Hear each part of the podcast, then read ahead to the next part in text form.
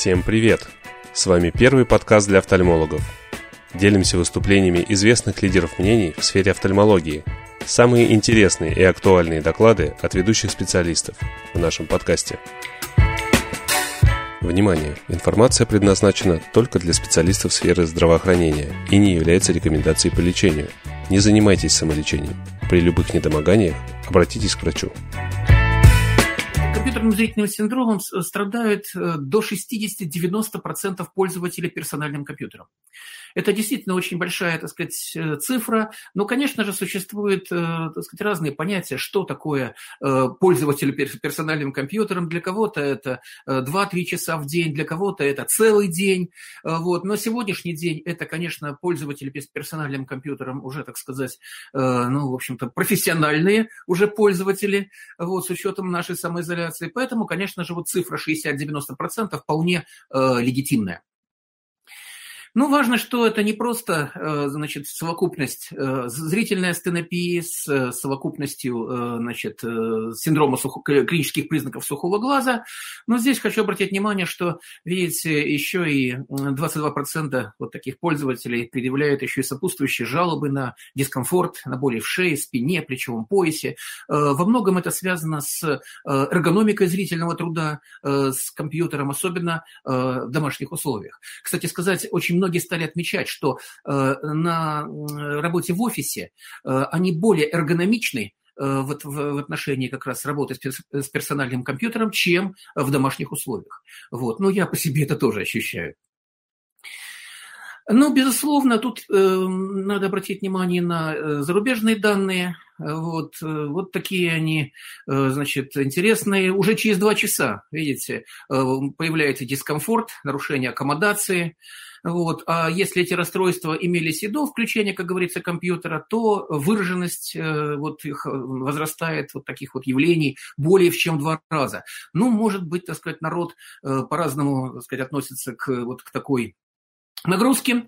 Вот, у нас все-таки два часа это мало. Вот, мы привыкли больше сидеть и не чувствовать проблем, но так или иначе. Вот, по крайней мере, зарубежные данные, а данные это 16-19 год, совсем свежие, что называется, поэтому э, вот на них тоже надо обратить внимание. Но интересно, что э, вот в Европе э, в число 40 наиболее опасных э, профессий входит как раз работа за компьютером. Ну, вот такие они непуганные. Ну вот интересная ситуация вот как раз представлена здесь. Вот рамочкой обозначены некоторые моменты, на которые хочу э, значит, обратиться. Здесь частота эм, значит, развития компьютерного зрительного синдрома. Э, у э, студентов э, колледжа, который располагается в Шанхае. Ну, это Китай. Вот. Понятно, что, так сказать, вот как раз компьютерная нагрузка вот именно в Юго-Восточной Азии, она достаточно серьезная. На сегодняшний день это одна из, наверное, широко охваченных стран в отношении компьютеров. К тому же Юго-Восточная Азия – это кладезь миопии на сегодняшний день, близорукости, поэтому, в принципе, вот на них надо обратить здесь внимание.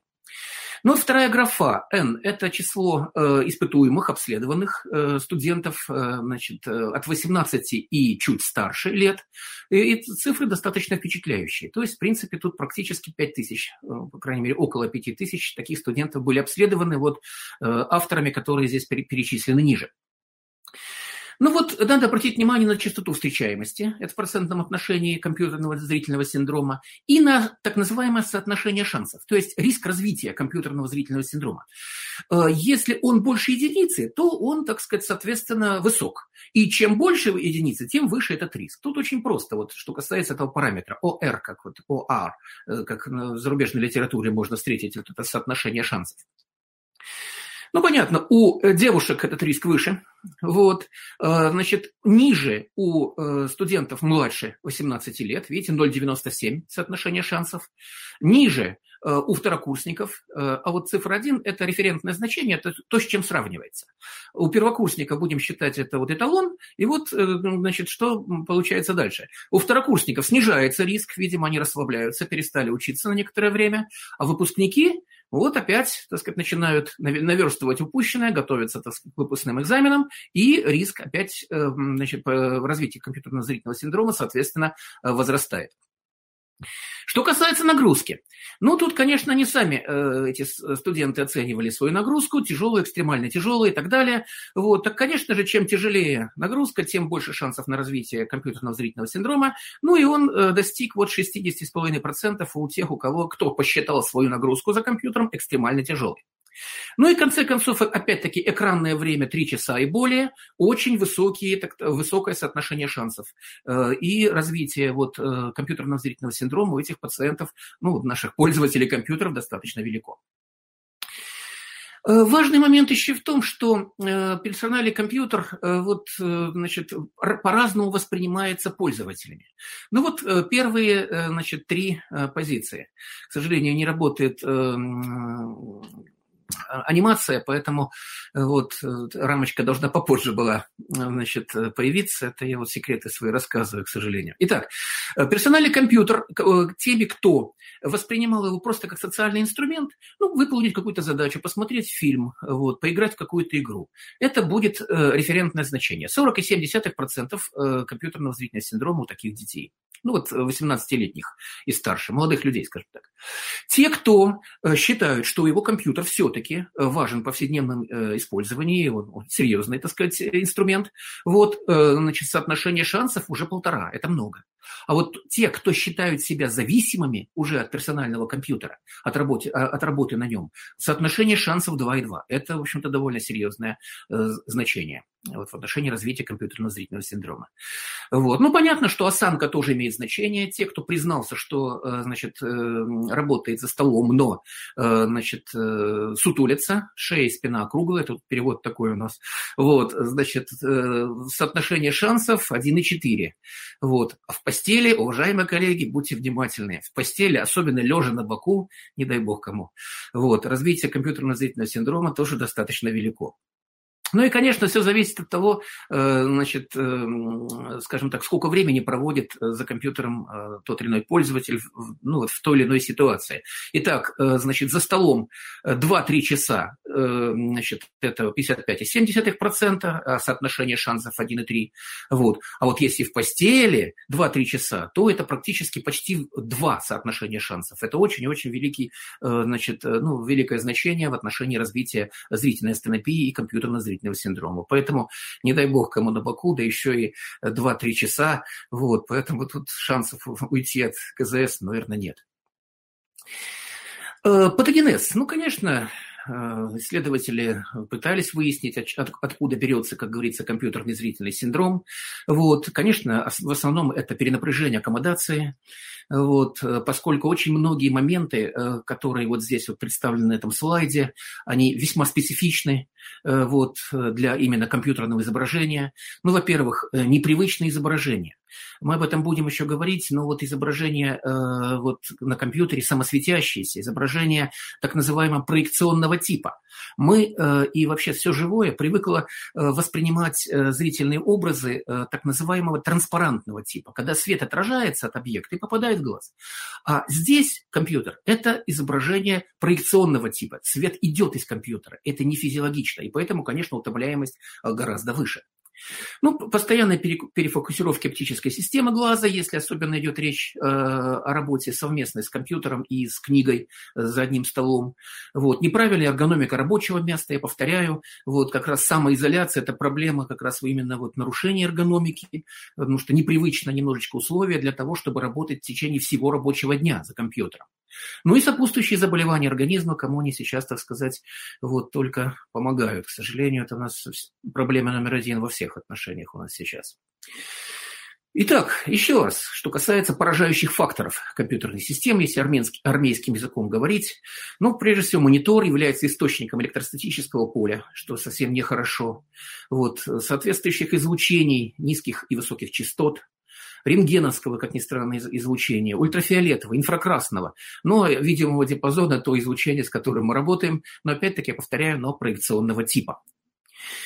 Э, состоит это изображение из дискретных точек, пикселей, которые, в общем-то, не могут быть контрастными, и поэтому, конечно же, относительно изображения, скажем, на качественной бумаге, э, значит, отпечатанного текста и текста на э, мониторе компьютера, конечно, не в пользу монитора компьютера.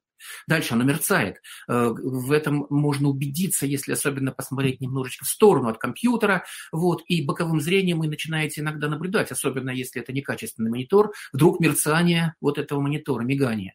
Вот, поэтому это действительно так. Когда мы, значит, наблюдаем компьютер макулярной областью своей, то в этом случае мерцание, как правило, не возникает, но оно есть. Поэтому надо просто иметь это в виду. Ну и опять-таки оптимальная освещенность, блики на мониторе. Э, зачастую получается иногда так, что освещенность помещения выше, чем освещенность экрана компьютера. Это недопустимо. И особенно неприятно, это мало кто замечает, когда освещенность значит, рабочего места выше, чем освещенность рабочего стола компьютера. То есть экран светится чуть э, более, э, ну, так сказать, чуть, менее ярко, чем рабочий стол, когда мы освещаем, к примеру, э, книгу, тетрадь, ну и так далее, и так далее. Все, что там может находиться. Ну и э, аккомодация, опять-таки, смена режимов работы, монитор, э, значит, книга. Ну вот здесь э, данные, значит, которые здесь представлены автором Джейсвеллом в 2019 году, это совсем свежие данные, каким образом развивается зрительная стенопия. Ну, как правило, она возникает в варианте аккомодативной стенопии, либо смешанной аккомодативно-мышечной стенопии. Ну, связано это с тем, что, значит, нарушается аккомодация, значит, ответ аккомодационный либо снижается, либо, наоборот, повышается, э, возникает привычное избыточное э, значит, напряжение аккомодации с флюктуацией аккомодационного ответа, с флюктуацией амплитуды аккомодации, ну и устойчивость аккомодации тоже нарушается. Ну и в конце концов еще нарушается еще и вергенция. Э, значит, в том числе фузионная вергенция. Э, вот, и это все приводит к тому, что э, значит, добавляется к аккомодационному еще и значит, мышечный тип зрительной астенопии. Ну, вот такие вот моменты, которые приводят к хроническому зрительному утомлению у того, у того кто работает за компьютером. Значит, что в результате получается в отношении аккомодации? Объем аккомодации снижается, вот. Развивается привычно избыточное. Ну, до спазма аккомодации это нужно, так сказать, иметь немножечко еще тип нервной системы, близкий к истероидному, чтобы еще спазм аккомодации возник. Когда задачу ставят э, невыполнимую для пользователя персонального компьютера, времени мало, сил нет, вот тогда вот спазм аккомодации можно ожидать. Но так, в принципе, это, конечно, большая редкость. Обычно это в варианте просто напряжения аккомодации, привычно избыточного напряжения. Дальше, если у пациента имеется близорукость, то есть стимул к э, прогрессированию этой близорукости. Э, опять-таки, через э, привычное избыточное напряжение аккомодации, усиление привычного избыточного напряжения аккомодации, ну, в дальнейшем прогрессирование близорукости. На почве того, что вот это, значит, привычное избыточное напряжение аккомодации не может быть бесконечным. Естественно, наступает утомление, слабость аккомодации, и вот при попытке значит, э, Э, наблюдать э, значит, объекты на привычном расстоянии, на рабочем расстоянии, в том числе на близком расстоянии. Фокус оптической системы начинает э, находиться уже за сетчаткой, а аккомодация не справляется. Вот. И попытка, его поставить, как говорится, определить на сетчатку уже, так сказать, за счет аккомодации не удается. И вот происходит растяжение глазного яблока. Вот. Это гипотеза Эдуарда Сергеевича Аветисова развития близорукости. Но так или иначе, у таких пациентов риск развития миопии достаточно серьезный. Вот. Ну, конечно, в работе с диалоговым режиме это максимальная неприятность. И графический режим очень непростой. Э, какие симптомы вот мы э, значит, наблюдали у пациентов, которые значит, жалуются на зрительное утомление значит, при работе э, за персональным компьютером? В основном речь идет о наших студентах, вот, э, педиатрического университета, которым мы э, вот в э, свое время оснастили значит, электронными книжками, так называемыми. Мы чуть позже к этому подойдем еще. И вот что мы у них, так сказать, наблюдали. Снижение остроты зрения, наиболее частая жалоба, затуманивание, значит, явные трудности при, при фокусировке вдали и на близкое расстояние, нарушение цветового восприятия, диплопия, в том числе, при, особенно при, так сказать, взгляде вдали и при взгляде близь. Вот. Ну и некоторые другие здесь вот моменты, в том числе снижение зрительной работоспособности. Ну, вполне естественно, что эта ситуация, э, так сказать, развивается у этих пациентов. Но существует еще вторая сторона э, значит, компьютерного зрительного синдрома, кроме зрительного утомления. Это синдром сухого глаза. И почему он возникает у таких вот пациентов? Ну, во-первых, э, потому что, в принципе, компьютерщик реже мигает. Это известная вещь. Так сказать, мы достаточно часто с этим сталкивались. Дальше. Значит, удивленный взор, значит, при, так сказать, ну, я, конечно, утрирую, при пристальном взгляде на монитор более широкое раскрытие глазной щели. Вот, а это значит повышенная испаряемость пророговичной слезной пленки. Плюс, вот, куда она испаряется? В ионизированный воздух, сухой воздух за счет того, что, э, значит, монитор тоже, так сказать, действует на воздух в районе вот как раз компьютера. Э, тактильная чувствительность роговицы э, страдает, а поэтому и реже мигает пациент, а поэтому еще больше страдает тактильная чувствительность. Соответственно, ну, э, так сказать, заворачивается порочный круг.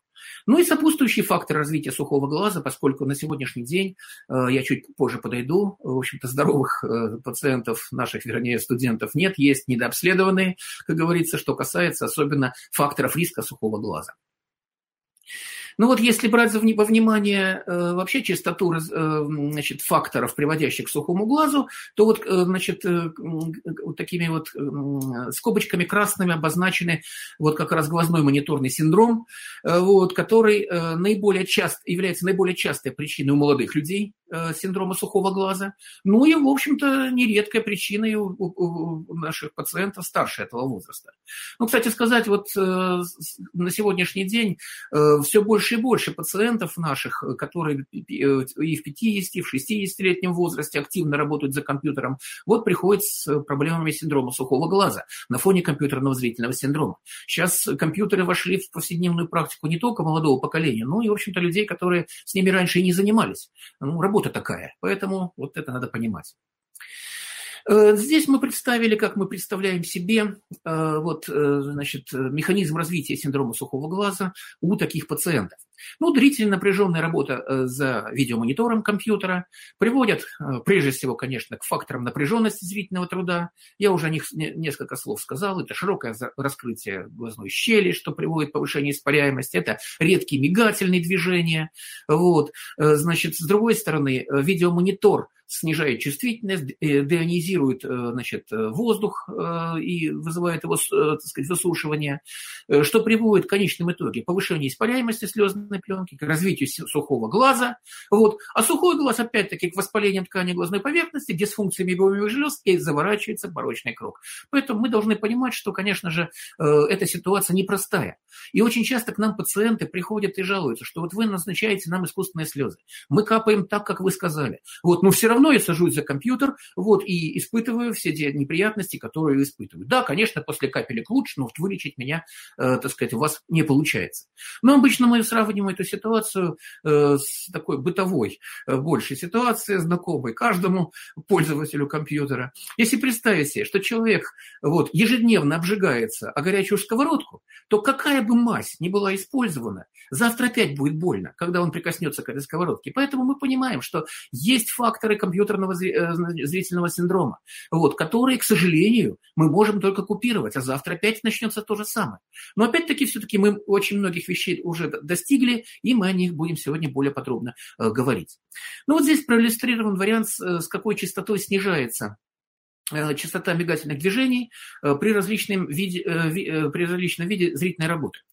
Ну вот, когда все в порядке, человек читает, смотрит, так сказать, даль, у него до 15 миганий в минуту. Вот, когда, так сказать, книга заинтересовала этого человека, частота миганий уменьшается вот до 10. Вот. За компьютером, видите, в 5, 5 миганий в минуту. Ну, это в среднем так получается. Это просто такие вот исследования были проведены, то есть три раза меньше практически. Но а если человек общается с другим человеком и помогает эмо- э, выражению своих эмоций мигательными движениями, то частота мигания еще и прямо пропорциональна э, интенсивности эмоционального окраса разговора. Э, почему происходит, э, вот, развивается сухой глаз при мигательных движениях? Ну, безусловно, э, при, при развитии сухого, при компьютерном зрительном синдроме. Мы знаем вот эту вот схема Салливана, которая четко демонстрирует такую ситуацию. В ответ на разрыв слезной пленки тотчас должно следовать мигательное движение. Если это мигательное движение совпадает с разрывом, то, в принципе, синдром сухого глаза у этого пациента не должен развиваться, потому что тут же слезная пленка восстанавливает свою структуру, и, э, значит, сухого глаза нет. Но если оказывается так, что э, между разрывом слезной пленки и миганием существует время нестабильной слезной пленки, вот, и если это время в течение многих месяцев, лет, то, конечно, развивается синдром сухого глаза. Вот. Ну и насколько продолжительно это время нестабильной слезной пленки, тем тяжелее, естественно, синдром сухого глаза. Вот. Ну, э, значит, еще один момент, о котором хотелось бы сказать, это вот данная суббота, это из Японии, вот, э, известный сухоглазист, вот, который вот определил, что, значит, э, в зависимости от того еще, как стоит монитор по отношению к, значит, к пользователю, вот, настолько широко, значит, открыта глазная щель чисто физиологически. Ну вот оказалось, что, видите, наиболее, значит, вертикальный размер наиболее значит, э, э, широк, значит, при взгляде вверх, снизу вверх глазной щели, вот, значит, и площадь открытой поверхности, соответственно, у этих пациентов максимальная. Поэтому из-под лобья это самый неудачный вариант, естественно, значит, наблюдения монитора компьютера. Это надо просто учитывать при организации своего рабочего места. Ну, здесь э, известный, э, значит, известная схема, которая демонстрирует э, факторы развития синдрома сухого глаза вот, вообще, так сказать, у популяции, у нашего человечества. Ну, здесь они доказаны, и вероятны, и неубедительные. Ну, я считаю, что не надо вот на сегодняшний день вот очень четко вот их делить вот на эти вот доказанные и неубедительные. Просто были исследования, значит, как положено проведенные, значит, это будут доказанные методы. Если, значит, это исследование, это сказать, ну, которые кого-то не убедили. Вот, неубедительный, да и бог с ним. Вот. Важный момент, что, э, видите, здесь э, вот все то, что может повлиять на развитие синдрома сухого глаза у пользователя компьютера, независимо даже от наличия ли э, использования этого компьютера. Человек садится за компьютер, имея вот какие-то эти факторы риска. Просто их нужно учитывать. И мы должны понимать, что у этих пациентов, которые связаны с этими факторами, естественно, значит, шанс на развитие сухого глаза на фоне пользования пользования компьютером многократно увеличивается. Э, вот я из них выделил наиболее популярные вот у наших компьютерщиков, у наших студентов. Это кертерфекционная э, хирургия, э, последствия этих операций. Это контактные линзы. Я хочу обратить внимание, чувствительность роговицы у пациентов с компьютерным зрительным синдромом снижается. У пациентов, которые носят контактные линзы, тоже снижается. Если носят и смотрят, как говорится, на экран компьютера, то снижается ну, еще более, в большей степени. Это нужно учитывать. Поэтому, если есть возможность э, значит, работать за компьютером нашему э, пациенту, вот, без контактных линз, это будет идеально. Вот. Дальше, офисный компьютерный синдромы. Ну, компьютерный отставим, но существует еще офисный. Вот, о компьютерном мы уже говорим э, вот, достаточно долго. Вот, офисный синдром, когда э, к компьютерному добавляется еще и тонкости работы в офисном помещении, освещенности офисного помещения, испарение красочных покрытий, э, вот, э, значит, э, кондиционер, э, кондиционированный, так сказать, воздух и так далее. Поэтому, конечно же, у таких пациентов э, вот, развивается сухой глаз. Системное местное применение различных медикаментов. Ну, тоже на сегодняшний день э, это довольно частая ситуация. Вот, надо учитывать просто, что многие из э, системно применяемых значит, препаратов снижают продукцию слезы. А из применяемых местно препаратов, ну, в общем-то, это адрено, бета-адреноблокаторы и плюс вот, нарушают, э, значит, стабильность пророговичной слезной пленки, еще и, и капельки, которые имеют в составе консерванты. Но это надо иметь в виду. Косметические средства, ну и некоторые другие моменты, о которых я уже сказал. Кондиционеры, тепловентиляторы и так далее. Вот. Какие симптомы вот предваряли наши студенты? Это раздражение глаз, это вялая гиперемия конъюнктивы, когда такая вот постоянно красные глаза, причем гиперемия в пределах открытого глаза, открытой глазной щели, это важно. Чувство песка, сухости, жжения вот за веками в глазах, рези, слезотечения, ну, в принципе, ничего особенного. Конечно, у нас не было таких наблюдений, когда, э, значит, изначально здоровый или, так сказать, практически, как говорится, здоровый э, пользователь компьютера, значит, добрался до тяжелой или крайне тяжелой формы синдрома сухого глаза. Вот. Но пациенты, изначально страдающие такими формами, ну, это, в общем-то, ситуацию, так сказать, компьютерный синдром э, существенно отягощает. В моих наблюдениях был пациент с розацией кератитом, вот, так вот он досиделся за компьютером до перфорации роговицы на обоих глазах. Вот такая вот особенность компьютерного зрительного синдрома. Не все так просто, как казалось бы сразу. Ну и, наконец, кроме э, значит, э, синдрома хронического зрительного утомления, кроме синдрома сухого глаза, еще и некоторые другие вот перечисленные э, вот на этом слайде моменты, связанные с компьютерным зрительным синдромом, в общем, как правило, у пациентов присутствуют. Вот. Поэтому тут, видите, тератогенный даже эффект электромагнитного поля, вот, его тоже нельзя, значит, со счетов сбрасывать. Э, интересно, что э, синдром сухого глаза утяжеляет еще э, вот, зрительную астенопию, утомление. Вот. Ну вот как раз вот тут приведены такие данные. Я хочу обратить внимание вот на работы Синха, вот, которые с авторами, которые значит, на 125 больных с сухим глазом и на таком же количестве пациентов здоровых вот, установили, что пациенты с легкой, средней, тяжелой степенью значит, сухого глаза, соответственно, значит, Э, естественно, страдают также э, вот, э, нарушением психологического комфорта значит, при легкой форме сухого глаза, видите, получается 23% психологический дискомфорт имеют, а при средне тяжелой и выше, ну, практически каждый пациент. А это тоже момент эмоционального выгорания, это тоже момент, значит, утяжеления зрительного утомления. Далее.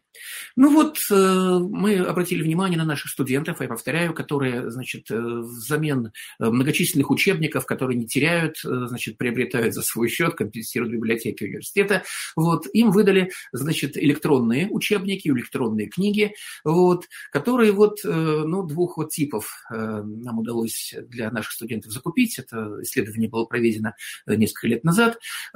Часть книг жидкокристаллическим экраном, часть, так сказать, на так называемых электронных чернилах. Вот. Э, значит, жидкокристаллические э, учебники характеризовались тем, что монитор вот этой вот книжки электронной э, свечением, мерцанием вот, характеризуется пиксели, вот тут они, ну, пиксели там и тут присутствуют, правда. Вот, значит, цифров, э, цветовая вот, гамма нарушалась, блики, нечеткие границы. А что касается электронных чернил, вот они, пиксели, э, еще э, значит, более сложные ситуации, значит, развивалась, развивается проблема за счет того, что, значит, пиксели появляются, поднимаются кверху, возвращаются обратно, что называется, в ходе, так сказать, выгорания монитора, и, соответственно, контрастность вероятность еще ниже, чем э, на э, значит, электронной извините, на жидкокристаллическом мониторе. Но благодаря тому, что вот монитор вот такой имеет такую функцию, вот, э, на этих мониторах свечение блики отсутствовали, мерцание отсутствовало, то есть, в принципе, какие-то ну, моменты тоже имелись. Итак, что у нас, так сказать, э, вот такое исследование мы провели на нашей кафедре, э, вот здесь авторы представлены значит, на этом слайде. Ну, задача была оценить характер зрительных расстройств синдрома сухого глаза у таких вот пациентов. 40 э, студентов мы взяли основную группу вот, э, до 22 лет, более двух с половиной часов работающих за компьютером. И, э, значит, их обследовали, анкетировали, жалобы оценивали. Естественно, офтальмологическое обследование. Ну, здесь вот я привожу, значит, как раз вариант анкеты.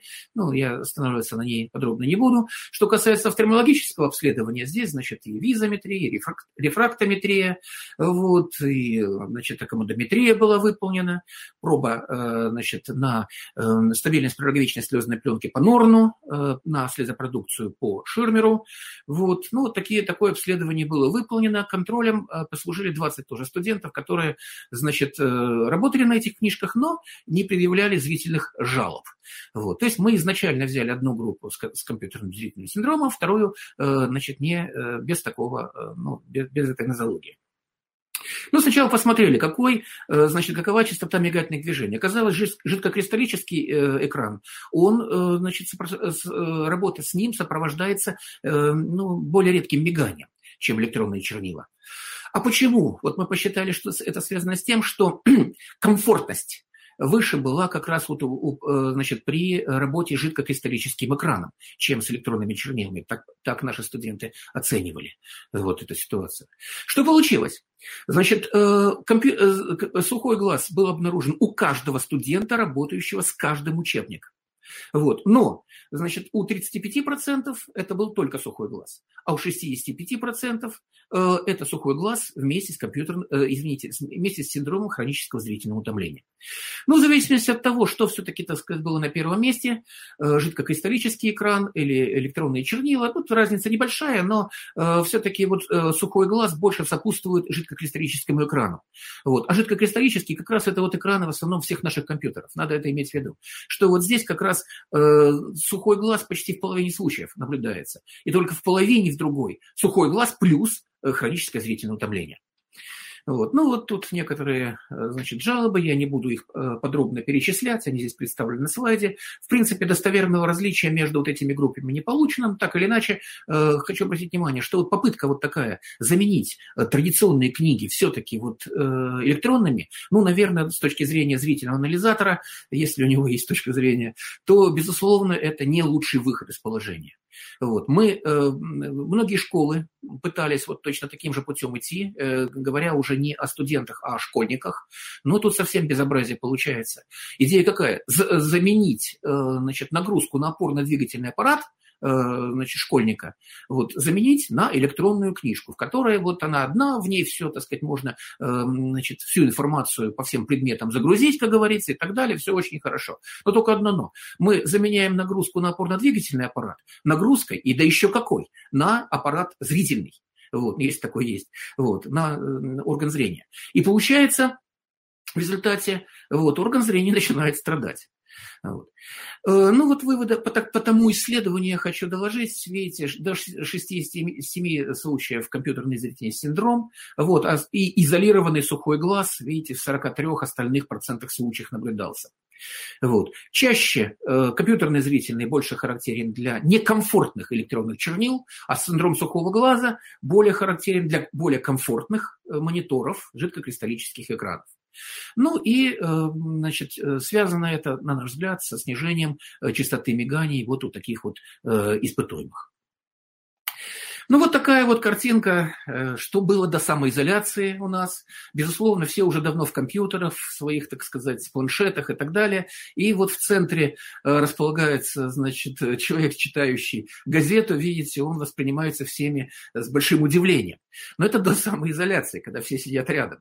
А вот что касается вот э, на сегодняшний день, то я могу доложить, что вот мы изучили, значит, оценили наших студентов, вот, и отмечено, что в среднем на 60 60-70% экранное время у таких вот пользователей компьютерами вот увеличилось. Ну, это вот на сегодняшний день надо иметь в виду. Это не, не простые цифры. Я вот по себе могу сказать, что, э, значит, э, у меня сейчас экранное время в день вот, составляет 10,5 часов минимум. Вот, это вот на все дни, включая от понедельника до воскресенья. Ну, так что, в принципе, ну, есть чем-то сказать, гордиться, что называется. Ну, говоря уже о компенсации этой проблемы, то, конечно же, э, надо начинать с самого простого. Это, конечно, э, вот, совершенствование экранного изображения. Не надо, уважаемые коллеги, экономить на компьютерах. Вот, это средство производства, дорогие друзья, и, конечно же, это на сегодняшний день вот, то, с чем нам, э, так сказать, приходится больше работать. Вот, для многих уже компьютер заменил ручку, и поэтому, конечно же, чем качественнее монитор, тем лучше. Правильная организация труда. Ну, так сказать, к этому мы сейчас подойдем.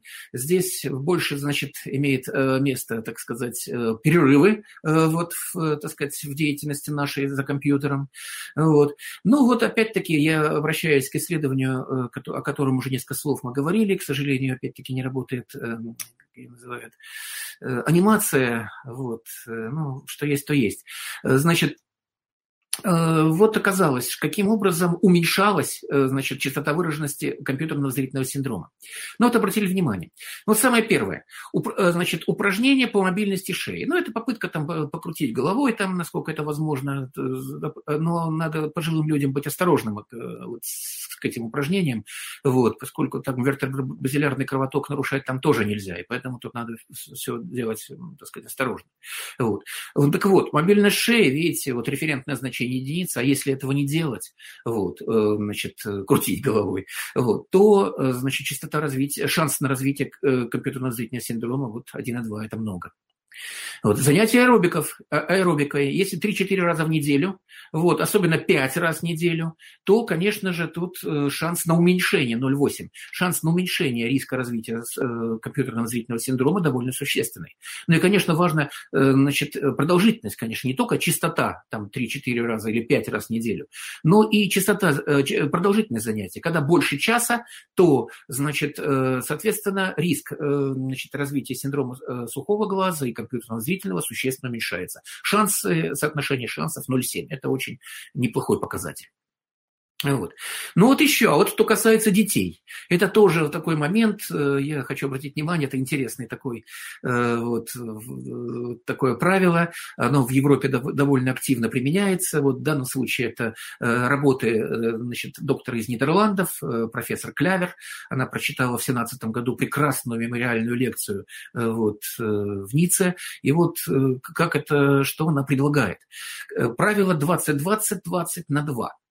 Каждые 20 минут работы школьника за компьютером должны сопровождаться 20-секундным отдыхом с, значит, с направлением взора вдаль, то есть расслабить э, аккомодацию э, сказать, для близи.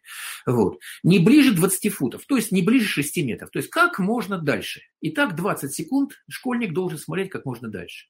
Ну и очень важный момент, вот, ежедневно, что, конечно, при самоизоляции рекомендовать никак нельзя, наоборот, тут все, так сказать, штрафом все может закончиться тяжелым и увечьями от наших, так сказать, правоохранительных органов. Вот. Э, значит, важно, что э, школьник не меньше двух часов на свежем воздухе в день должен проводить. Вот. Ну вот э, так, такое правило. Это, причем, что касается именно э, свежего воздуха, уважаемые коллеги, вот если опять-таки брать во внимание доказанные факторы, убедительные и неубедительные, вот, вот это не меньше двух часов, вот свежий воздух, это доказанный фактор. Достоверно, действительно, частота развития миопии и прогрессирования миопии, э, значит, э, соответственно, уменьшается у тех пациентов, которые больше гуляют. Ну, закончится, в конце концов, эта самоизоляция, вот, выйдем наружу, вот, и в этом случае, так сказать, компенсируем все эти проблемы. Важный момент опять-таки, значит, э, итак, слабой степени, э, если мы э, работаем с компьютером, мы должны, так сказать, рекомендовать нашим пользователям. Близорукие со слабой степенью миопии, конечно, без очков. Вот. Если, конечно, они, они привыкли работать без очков. Значит, пациенты с миопией средней высокой степени, значит, очки выписываются на расстояние 70 сантиметров, то есть рабочего расстояния до монитора. Но гиперметропы – очки для постоянного ношения. Вот, в крайнем случае, может быть, на диоптрию больше, опять-таки, вот применительно к, э, так сказать, к рабочему расстоянию до монитора ком- э, компьютера. И я бы очень советовал с контактными линзами, вот если мы говорим, опять-таки, о самоизоляции, есть, если у пациента есть возможность работать дома, вот, то, конечно, лучше это сделать в очках, чем в контактных линзах. Это сухой глаз. Дальше. Лечение привычно избыточного напряжения аккомодации и аккомодативная стенопия.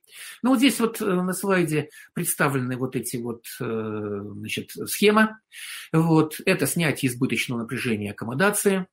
Вот, э, ну и нормализация сократительной способности целлярной мышцы. Вот. Ну вот как раз тут два варианта снятия избыточного напряжения э, целлярной мышцы. Ну, либо э, каким образом это можно сделать? Либо, значит, э, уменьшить напряжение э, значит, мышц аккомодативных, э, значит, э, предназ... э, призванных аккомодировать для близи. Вот. Это мышца меридиональная и это мышца циркулярная Мюллера и э, Брюке. Вот. Э, э, уменьшает их напряжение э, М-холинолитики. Вот они представлены на слайде атропин и его аналоги. Ну, э, с одной стороны, это известная вещь, мы это все прекрасно знаем, вот, но есть э, такой неприятный момент, это то, что, конечно, парез аккомодации для близи возникает у этих пациентов, если, так сказать, э, ребенок, э, ну, либо студент вынужден, так сказать, читать в том числе на близком расстоянии мелкий шрифт, то в этом случае зрительная работоспособность у него будет нарушена, надо это понимать. Дальше, что особенно не любят вот э, школьники, это медриаз в утренние часы. Вот. Тут начинают э, интересоваться педагоги, почему у него же зрачки расширены, особенно если родители закапали, и, зак, э, так сказать, э, зрачок на одном глазу расширился больше, чем на другом. Тут возникают иногда вопросы странные.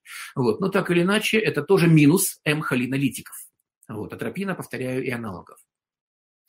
Но пошли другим путем. Вот такие вот авторы в разные, так сказать, годы пытались бета-адреноблокаторы закапывать в конъюнктивальную полость, в том числе даже и те препараты, которые изначально не были вот, предназначены для этого. Вот. Ну вот на сегодняшний день Э, значит, э, опять-таки, вот столько препаратов э, вот, официальных Э, для, так сказать, э, закапывания конъюнктивальной полости, для использования в офтальмологии предназначены, ну вот, может быть, за исключением безотона, э, сверху, который в первой строчке. Но, с другой стороны, я думаю, что, уважаемые коллеги, вы меня простите, особенно доктора со стажем, вот, мы начинали работу с детьми с близорукостью, вот как раз закапывание вот этот вот э, мезотона из ампулы харьковского производства. Долгие годы на Советском Союзе, этот, конечно, препарат был, мы им успешно пользовались, вот, но сейчас, видите, пошли уже более э, концентрированные растворы фенилфрина, гидрохлорида, это бета-адреноблокатор, вот, ну, в числе которых, вот я хочу обратить внимание на препарат неосинефрин, немецкий препарат фирмы Урзафарм, вот, который, э, значит, в двух вариантах выпускается в 5% э, значит, фенилфрина гидрохлориде и с 10% фенилфрина гидрохлориде. Ну вот тут некоторые моменты, касающиеся этого препарата, на слайде представлены. Нам он симпатичен. Мы достаточно часто его назначаем. Вот. Ну вот 10% особенно нам нравится, э, старшие 12 лет, это школьники, как правило, вот, э, значит, среднего и старшего школьного возраста. Э, очень неплохо, на ночь мы, так сказать, предлагаем закапывать этот препарат, ну и, значит, получаем существенное, так сказать, снятие напряжения аккомодации. За счет чего это происходит? Ну, как известно, э, аккумуляционная мышца имеет три порции, целлярная мышца. Вот. Э, значит, две из них иннервируются, эм, значит, э, имеют парасимпатическую иннервацию, вот, холинергическую иннервацию. Вот. Это, я, я уже упоминал, это циркулярная Мюллера и меридиональная Брюке. Вот. Но существует еще одна мышца, радиальная мышца, которая отвечает за так называемую отрицательную аккомодацию, то есть за аккомодацию для дали от э, комфортной зоны, а комфортная зона у эметропа – это метр, как оказалось. Вот. Так вот, для того, чтобы аккомодировать вдаль, вот как раз используется та самая мышца Брюки, извините, та самая мышца Иванова. И она имеет, в отличие от, э, так сказать, от первых двух, уже адренергическую иннервацию. Ну и правильно. Э, соответственно, направление действия у них разное. Итак, вот адренергические иннервации, и в этом случае как раз э, альфа э, значит, э, адреномиметики как раз и используются вот в лечении э, вот этих вот э, значит, пациентов. Тут не блокаторы миметики. Э, они предназначены для стимуляции аккомодации вдаль. Вот. И важно то, что если вот э, мы, значит, стимулируем аккомодацию вдаль, то рецепрокная зависимость э, существует, и, соответственно, ослабляется аккомодация для близи. И таким образом идет расслабление аккомодации у этих э, пациентов. Ну и еще последнее направление, вот этого препарата у нас нет в стране, но надо иметь в виду, что это очень неплохой препарат, тонизирующий мышцы аккомодационные.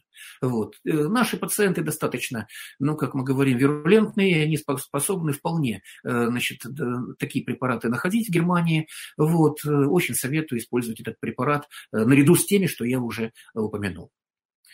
Антиоксиданты, конечно, тоже это еще э, одно направление э, тонизирования целлярной мышцы.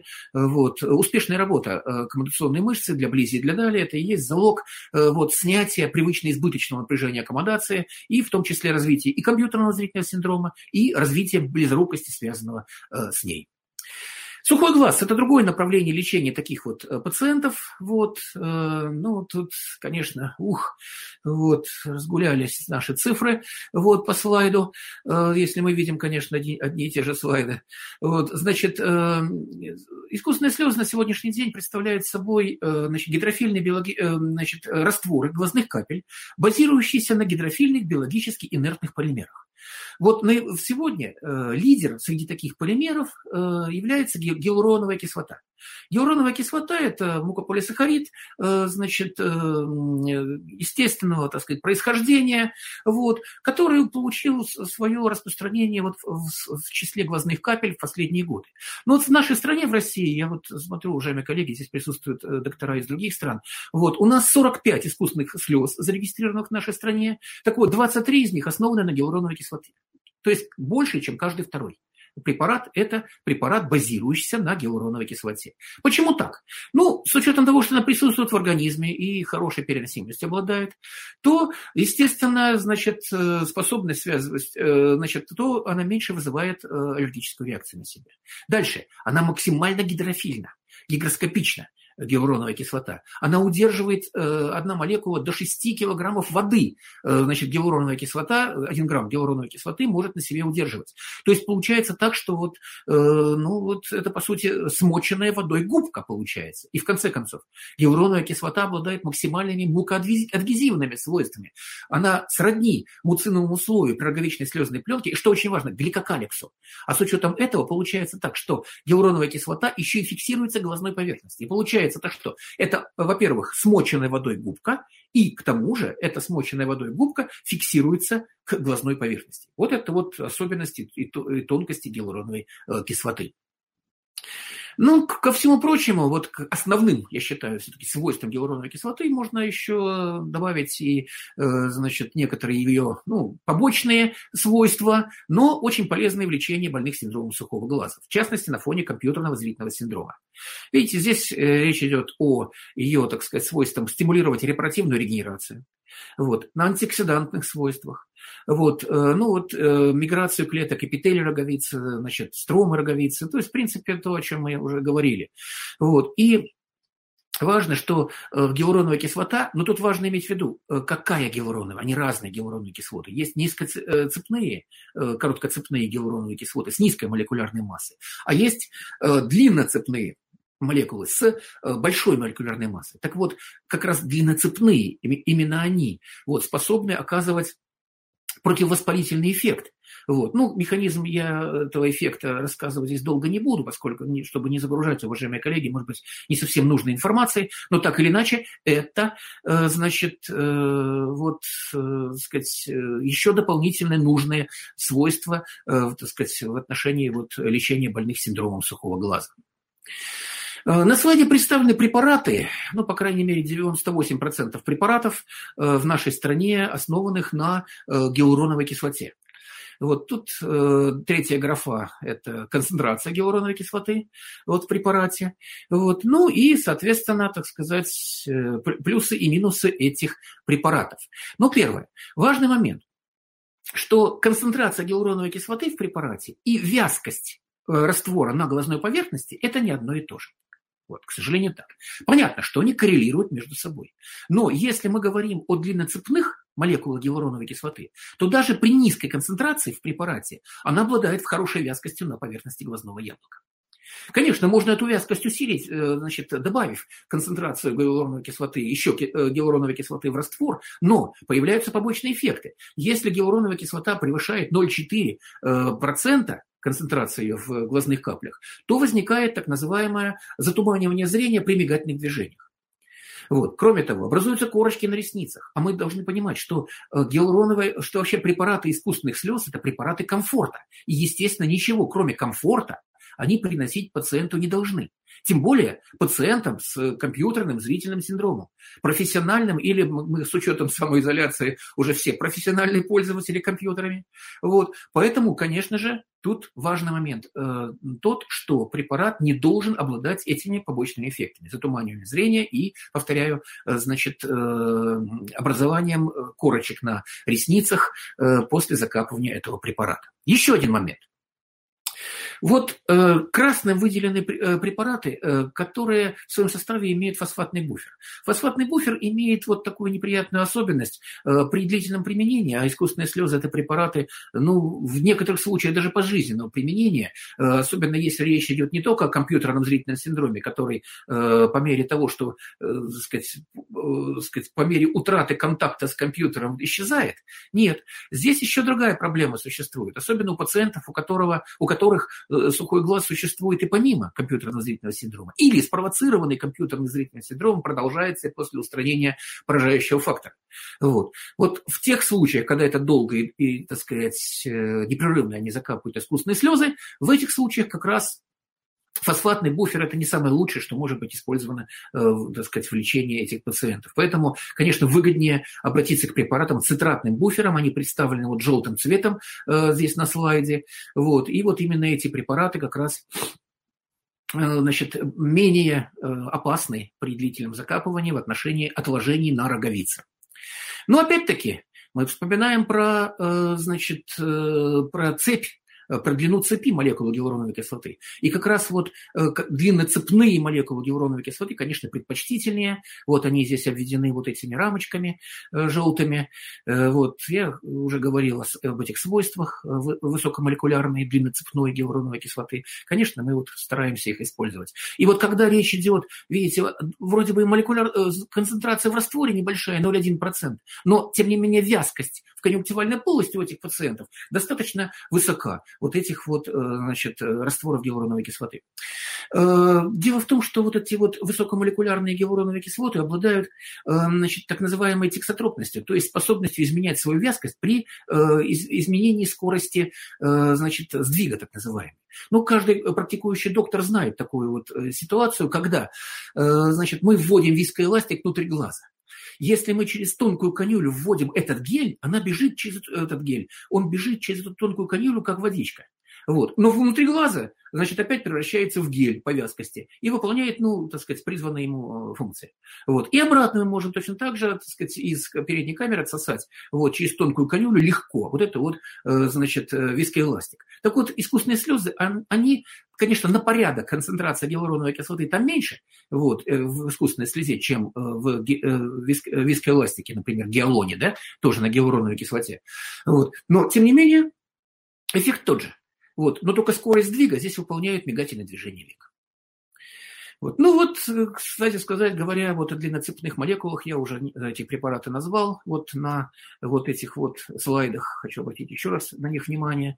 Вот, вот они здесь, эти коробочки, флакончики представлены здесь на слайдах, без консервантов. Эти препараты не имеют фосфатного буфера, который не откладывает, соответственно, не откладывается на э, значит, эпителий роговицы вот, он заменен на цитратный.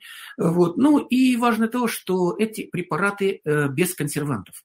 А это важно, э, поскольку, в общем-то, э, здесь речь идет о компьютерном зрительном синдроме. Здесь должны быть препараты, ну, в общем-то, особенно когда у пациентов синдром сухого глаза в легкой или среднетяжелой форме. Вот здесь консервантные препараты переносятся хуже. И поэтому мы должны знать компьютерщиков. Они не будут капать препараты, если они вызывают какое-то раздражение. А консерванты Контрастный препарат очень, так сказать, э, способен это раздражение вызвать. Ну вот каждый практикующий врач э, хилокомод знает этот препарат, который, в общем-то, номер один. Вот назначение, мы их любим э, назначать именно вот искусственные слезы с этого препарата, по крайней мере, в нашей клинической практике. Вот. Но существует еще и несколько других препаратов. Вот видите, и хиломакс комод, 0,2% раствор, но по вязкости он может 0,4% даже соответствовать э, гиалуроновой кислоты в глазных каплях. Вот. Ну и, соответственно, вот пролонгирует эффект э, смачивания глазной поверхности. Хилопаринком, вот видите, новый препарат появился. Ну, новый он уже относительно. Э, в общем-то, медицина у нас в какой-то степени доктора инертны, и это очень хорошо, уважаемые коллеги. Хорошо, когда армия инертна, вот, так сказать, к новшествам. И хорошо, когда медицина в определенной степени инертна к новшествам. Потому что хвататься за, за, за, за то, что о чем-то где-то там э, в виде звона услышали, и тут же применять на больных – наверное, это не очень правильно. И здесь уже мы можем говорить о том, что хилопарин комод уже не один год успешно используется вот, в лечении таких пациентов, поэтому его смело можно рекомендовать. Вот. Тут он в составе, э, в составе этого препарата э, значит, присутствует и гиалуронат натрия, и гепарин. Вот. Ну и, видите, э, у детей беременных его можно использовать. Это формальная вещь, уважаемые коллеги. Вот. Понятно, что все искусственные слезы можно использовать, но, так сказать, ну, только не де юре у детей беременных беременных. Вот. Но э, вот получается так, что вот в инструкциях не везде это прописано. А наши пациенты очень часто читают эти инструкции, начинают нам задавать очень неприятные вопросы. Доктор, вот вы мне назначили препарат, а здесь написано с 18 лет. Вот не будет ли плохо, так сказать, моему ребенку, к примеру, вот, э, значит, э, если мы этот препарат назначим? школьнику, например. Поэтому то, что вот здесь вот в этом, э, в отношении хилопарина комода такая, значит, оговорка в инструкции есть, это очень важный момент, который спасет, уважаемые коллеги, всех нас от э, глупых вопросов, глупых вопросов пациентов в этом плане. Ну, опять-таки, это двойное увлажнение глазной поверхности вот э, этим препаратом, поскольку гиалуроновая кислота, э, вот я уже говорил о ее гигроскопичных свойствах, и оказалось, что и гепарин такими же свойствами обладает. Вот. Но важный момент, что они совместно этот, этот эффект существенно усиливают. Ну и гепарин еще и улучшает кровоснабжение э, значит, за счет снижения вязкости крови в палисадах роговицы. Вот. И поэтому, конечно, это еще одно направление вот, э, в лечении сухого глаза, по крайней мере, реализовано в препарате хилопарин э, комод. Еще один момент, о котором хотел бы сказать. Э, ну вот вы все знаете, что происходит со слезной пленкой при повышенной ее испаряемости. А компьютерный зрительный синдром – это и есть э, значит, повышение испаряемости при роговичной слезной пленке, и сухой глаз развивается именно на этой почве у этих пациентов. Мы об этом уже говорили, повторять мы особенно не будем. А что получается в результате? Вот посмотрите, жидкость, влага, значит, испарилась вот, из конъюнктивальной полости, а тот состав и микроэлементов, и э, органических веществ, который изначально находился в слезной пленке, он остался. Вот их количество не изменилось, оно осталось прежним. И что же получилось? Получилась слезная пленка, э, стала гипертоничной. И к чему это привело? Ну и ладно, гипертоничная. Оказалось так, что эта гипертоничная слезная пленка по градиенту осмолярности начинает вытягивать влагу из э, клеток эпителия, э, значит, э, вот, э, роговицы и конъюнктивы. То есть, я уже об этом говорил, но вот действительно парадоксальная ситуация. Слезной пленки без того мало. Так вот, эта слезная пленка становится еще больше поражающим фактором, вот, э, высушивающим вторично глазную поверхность.